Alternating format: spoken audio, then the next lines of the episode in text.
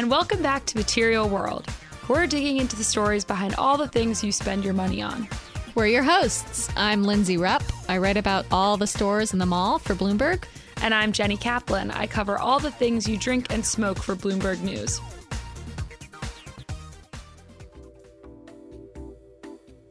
It's just about Halloween, and it's time to start pulling together costumes. Can you guess what the most popular costume is this year? Um, Donald Trump. Oh no, sorry, I meant for dogs. Okay. Donald Trump. Not quite. The most popular costumes are pumpkins, hot dogs, and bumblebees, according to the National Retail Federation. 20 million people are planning to dress up their pets this year. That's shocking. It wasn't that long ago that your dog would sleep in a house in the backyard, not in the bed. I mean, was Lassie an indoor dog? Remember Paris Hilton's dog? It was more like an accessory than a pet. These days, 95% of people consider their pets to be part of their family, according to survey data from PetSmart. That's up from 88% in 2007. I mean, think about Elle Woods from Legally Blonde. She took her dog Bruiser to law school, just like I let my cat have the pillow at night. She's my baby. You're not the only one who feels that way. Here's veterinarian Taylor Truitt. I absolutely think that people are spending more, and I think that a lot of it has to do with a lot of um, adults are having children later, and so these dogs and cats and rabbits and ferrets and all sorts of other things they've become surrogate children, and it's a way to. I've seen couples they get a dog or a puppy to kind of test the wiles for how they're going to do having babies and things, and um, it just fills a void. I mean, people now see pets as family members, so with that comes the increased responsibility of taking care of them. Um, let it be with things like the way to kind of display their pet social status with, you know, blankets and toys and bows and making sure the mental health of the pet is taken care of through things like daycare. Someone who really subscribes to that theory is celebrity chef Rachael Ray, who started her own line of pet food called Nutrish. We caught up with her at a dog friendly event, hence some of the noise in the background. Oprah gave me the advice whatever you do um, for, for work, you know, if you're going to do something for service and charity, you have to make it very personal. So for me, if I make money with food, I have to give back to my community through food. So I never have time to have human kids in my life, and I'm like 47. I think that boat sailed quite a long time ago. Um, so it became important to me in my 40s to pay back to the next generation. So we started with humans. I wanted to improve public school food. I wanted to have a public scholarship program for anything, any child that wanted to go into any service or food related um, higher education. And I wanted a third of our money to just go to hunger relief, period, straight up, to just feed people. So that was really successful for us. And we found that we had this engine that could generate millions of dollars that just would never be empty until the need was expired. So, because my own daughter is in fact a pit bull, not a human, the next logical step for service was to animals. The best way to service animals to me is to create a product that people need, really good quality, fairly priced, read every ingredient like a menu, food for the furry members of their family. Just like Rachael Ray, Lindsey, and definitely my family, Americans are treating their animals more and more like humans, and they're spending more money on pets as a result. That makes sense. I did switch Zuzu's food to something with less grain, and I've heard a lot of stories about colleagues and acquaintances springing for expensive medical treatments like chemotherapy for their dogs. U.S. pet industry spending is expected to hit an all time high this year of nearly $63 billion. But does any of this extra money really make a difference? I like to think that my cat is healthier on her more expensive diet, but it's not like she can tell me people want to make sure that their dogs are living longer, which they are. Um, you know, we are finding more problems earlier, so we're able to successfully treat them because we're doing things such as um, preventative diagnostics, you know, blood panels, urinalyses on a regular basis. So if we do find something, um, it's before the pet is even sick or clinical for it. So we're able to intervene and, um, you know, have a much greater outcome as far as waiting until the pet actually becomes sick. That's Taylor Truitt again. She runs the Vet Set, a veterinary team that makes house calls and provides services from annual visits to acupuncture and radiology to its furry patients. A lot of things that we learn on human medicine, we then extrapolate as veterinarians and do our own safety tests and studies on it. And we find that, guess what? We're all mammals and we all kind of function in a similar manner. Uh, dental care is very much a more prominent portion of uh, modern day veterinary practice because people understand that, you know, dental pain and um, dental health will have a direct influence on the rest of the pet's body. Um, even since I, I graduated 10 years ago um, from veterinary school, and even then, the standards of anesthesia have changed and the medications that we use have improved. And for a lot of people, you know, cost is no longer um, something that they have to think about as much. The advent of pet insurance has been a huge deal. And so, with that, then people, you know, they want a higher standard of care of medicine because now it's affordable. So, things where it used to be years ago, if your pet got a, diagnosed with cancer, it was kind of like your pet got cancer and we kept them comfortable and then eventually we would lose them. Now, people are going through um, chemotherapy and they're going through radiation treatments and specialized oncologists, and it's becoming more the standard of care and it's available to more people, and pet insurance definitely has an influence on that. Are vets becoming more specialized? If your dog is diagnosed with cancer or some other illness, do you then go to like a, a pet oncologist? Yeah, um, there are every specialty that you can think of for humans. Um, there is on the pet side. Uh, we have you know oncologists, radio- radiology oncologists, um, ophthalmologists, you know special surgeons, both orthopedic and soft tissue, cancer surgeons. You know, um, I had one of my patients see a neurologist yesterday and get an MRI. Um, so it goes down the line, and that's what people are asking for is that level of care. And a lot of it too is because they see them as family members. That if something serious were to come come up, they want to know every option available before they make a decision because end all be all is that most pets don't die on their own accord. Um, most of the time, we make the active decision when they're sick and they have a terminal condition. We do make the active decision to euthanize them. And that's a very, very serious decision to be made.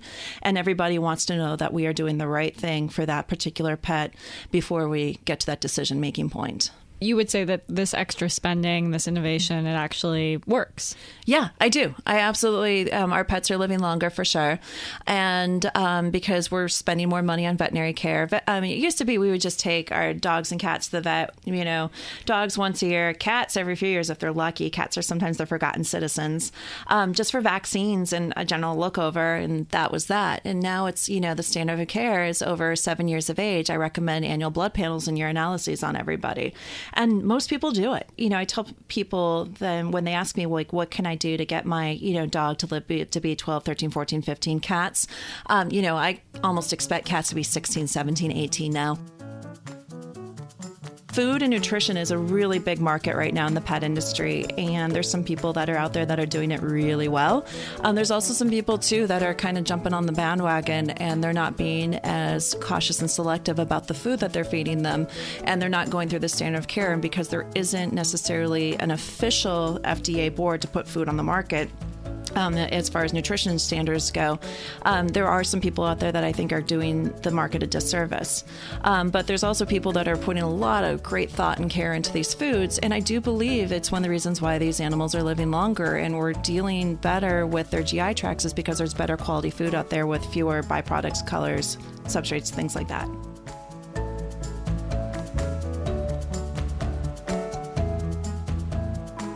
People really want to be sure that the food they're feeding their pets is good enough even for them to eat. Rachael Ray really put her money where her mouth is when it comes to that. My dog and my mother's cats have tested every single product that we have produced and commented, believe me. Um, We've changed some of the recipes specifically because of my mom's cats. Well, they, they only eat the juice from this. They won't even touch that. Like this stuff is family tested and they're family recipes. And I have eaten the kibble, the cat food. There is nothing like in this line that I wouldn't put in my own body, and you can read it like a menu. And we write for every dog's diet. Just like humans like to be paleo and gluten free and pescatarian and vegetarian and vegan, well, there's a wide variety of diets that are required for dogs depending on their age, depending on their breed. And I think that's what makes our brand so strong in the market is that we really care about animals as we do humans.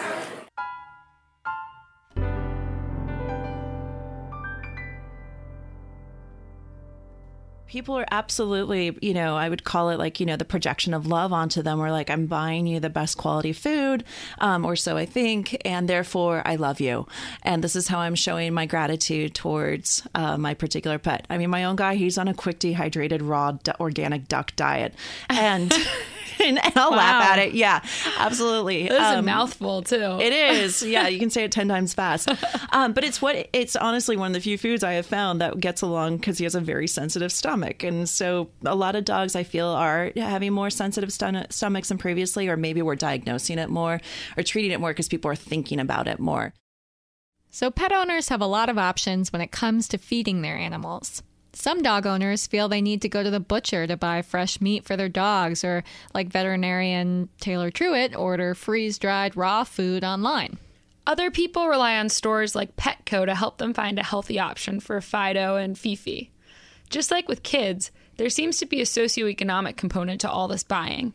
Some people can afford to buy the most expensive food, but others who don't have that disposable income still want to do right by their pets too the the whole you know food and nutrition side of the pet business has just exploded with options. And they really mirror the types of foods that you would buy for yourself and, and the types of um, you know diets that, that humans are, are really eating. Rebecca frichette is senior vice president of merchandising at petco. She and her puppy will explained how petco is meeting new demands from customers with a range of price points. So we, we've seen an explosive growth in uh, limited ingredient diets and grain free products and also the raw and freeze dried you know products that are starting to be on our shelves are really perfect for those pet parents that are looking to serve their pets very similar products to what they would serve themselves. Um, additionally, we see the pet humanization trends in our products across the store, and we've seen as we've introduced, you know, very trend right styles of beds and bowls and collars and leads and people are treating their pets just like their children and making sure that they have access to the best quality care and you know that's something that we're really looking to provide in our stores as well it feels like a lot of this has has you know, a lot of the change in this market has to do with premiumization, insurance, daycare, premium foods. How do you how do you guys service a wide range of customers, you know, with a with a lot of different income levels?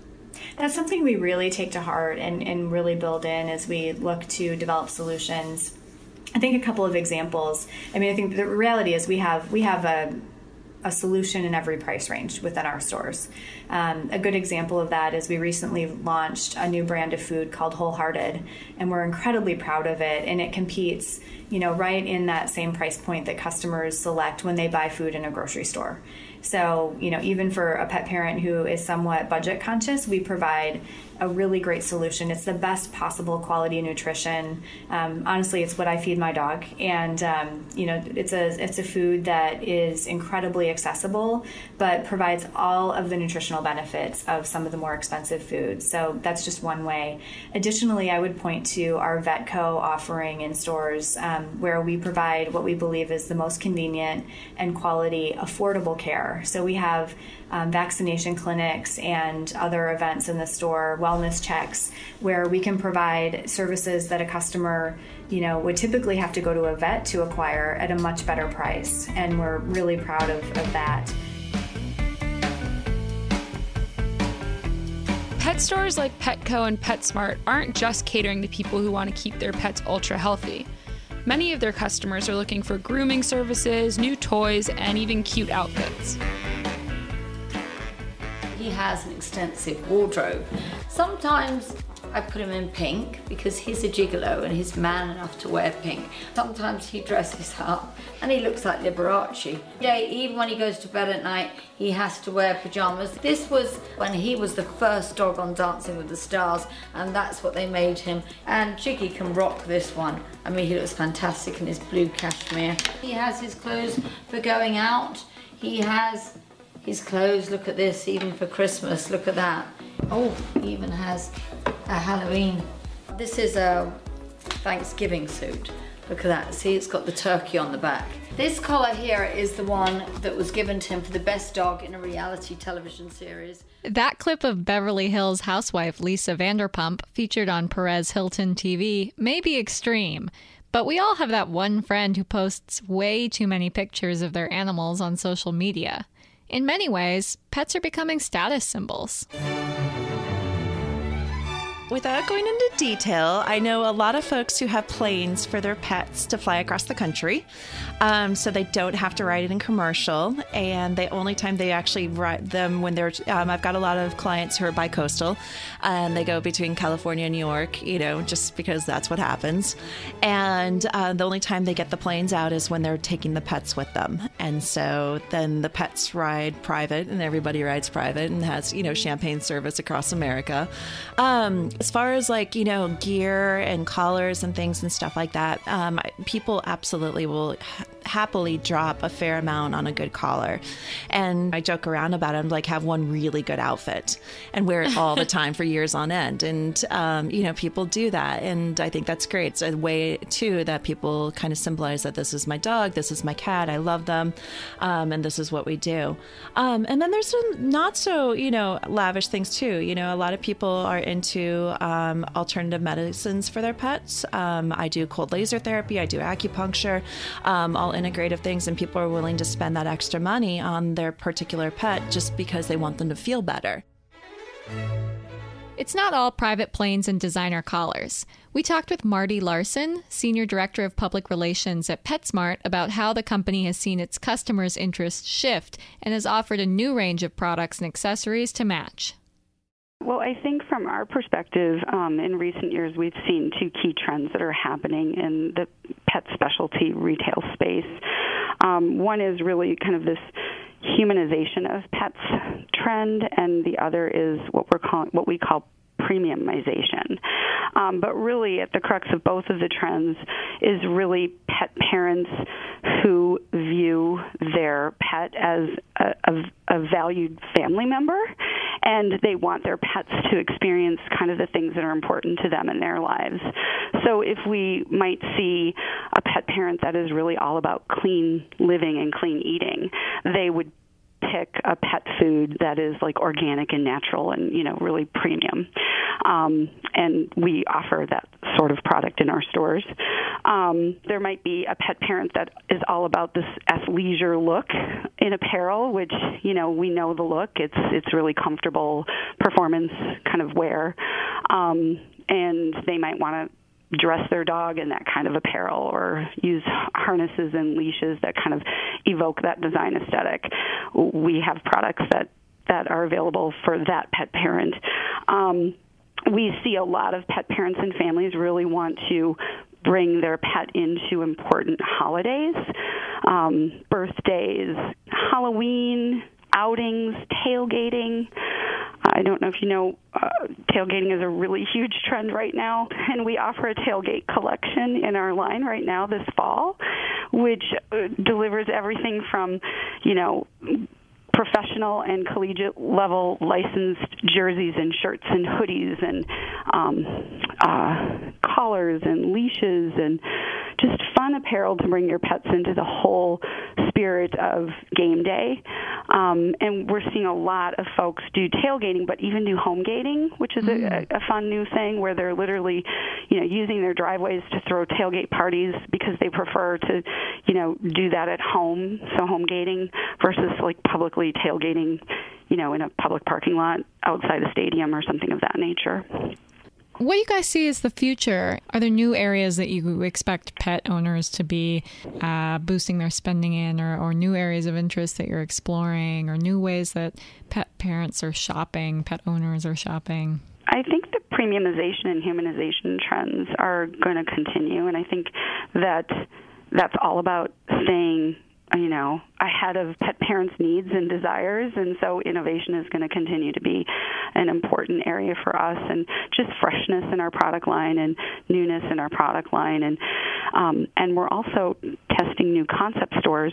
So we just launched a store in oceanside new york um, which is called the PetSmart Pet Spa, and it's a services only or services focused store model. It's completely a test store. It just opened two months ago. We're going to learn a lot, um, but it's like a different kind of grooming salon with a new format. It has self wash dog bays so that pet parents can, you know, bond with their own dog and bathe their own dog. And if you've got a bigger dog, you don't have to have the hassle and mess of, of um, of doing it in your own home because it can be messy.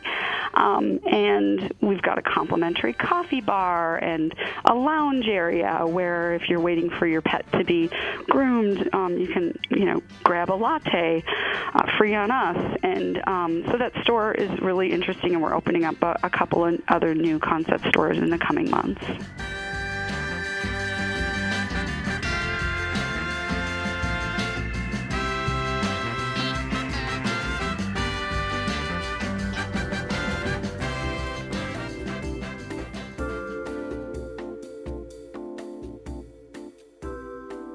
You're buying ultra premium food and flying your pet on a private jet or just shelling out a little more for pet insurance, clearly people are willing to spend more on their animals because our attitudes toward them have changed over the years. We see them as members of the family and we want to treat them the way we treat ourselves or a child.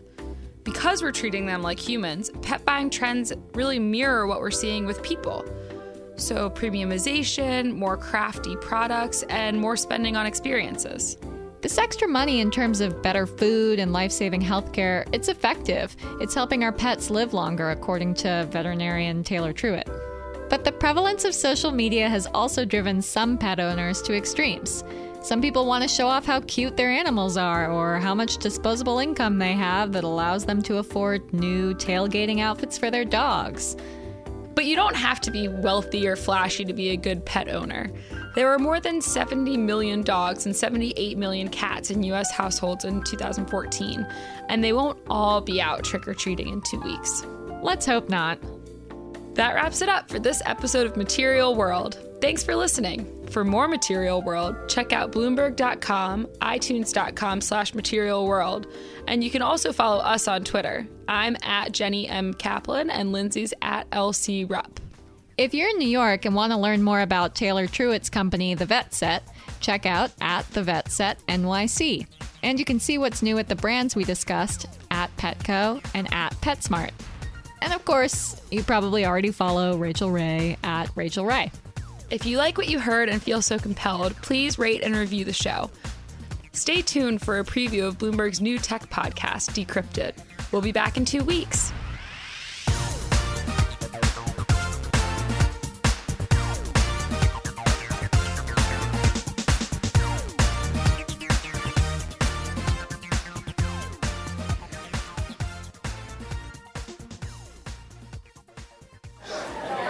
Um, so I don't know. I love a glass of wine. I think he said water,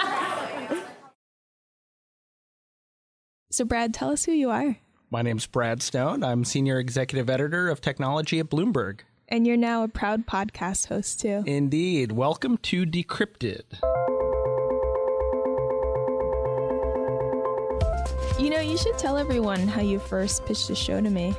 Well, I think what we were saying is that there are lots of technology podcasts, and we just have to be interesting. If there are uncomfortable truths out there, we should be talking to them.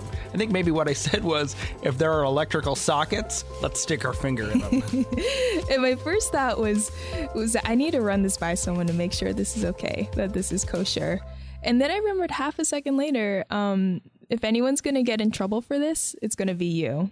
Mm-hmm. And if you want our team to get as close as possible to electrocuting ourselves, I guess in the service of great journalism, I'm totally game. Mm-hmm. I've been covering technology for 20 years, and there are great stories, not just in Silicon Valley, but in the technology communities around the world. Hidden projects, quiet rivalries, unintended consequences, stuff that nobody wants to talk about. And those are the stories we ought to be telling. Right. And we have this amazing team of about 50 journalists around the world from our base here in San Francisco to Hong Kong to Tel Aviv to Bangalore. And our reporters, they're out there day in and day out uncovering all the drama taking place behind closed doors. So the idea with this new show is uh, we're going to shine a light into these veiled dark corners of the technology universe. And we're going to be doing that every Tuesday. As a reporter covering Silicon Valley and tech startups, I almost always feel like people are lying to me. You know, we had uh, all sorts of promise and opportunity, and it didn't work. my biggest emotion of it is, you know, that I'm sorry. On the top of that hill, there's actually a steep drop. There's a there's a cliff there, and you don't see that. Adult products, pet products. Sounds a little bit. It has a little whiff of, of pyramid scheme to it. Uh, no, no, it absolutely is. Yeah, no, it does. It does. Aki, you should tell everybody who you are. My name's Aki Ito, and I'm an editor on our technology team here in San Francisco. And I'm going to be behind the scenes for the most part, helping produce our show. But not always, I hope. Not always. Uh, Brad, when you're out traveling or when you get tied up running our global team, our listeners will hear from me too. So be sure to subscribe to our show, whether that's on iTunes or any of the great podcast apps. From Bloomberg Technology, this is Decrypted.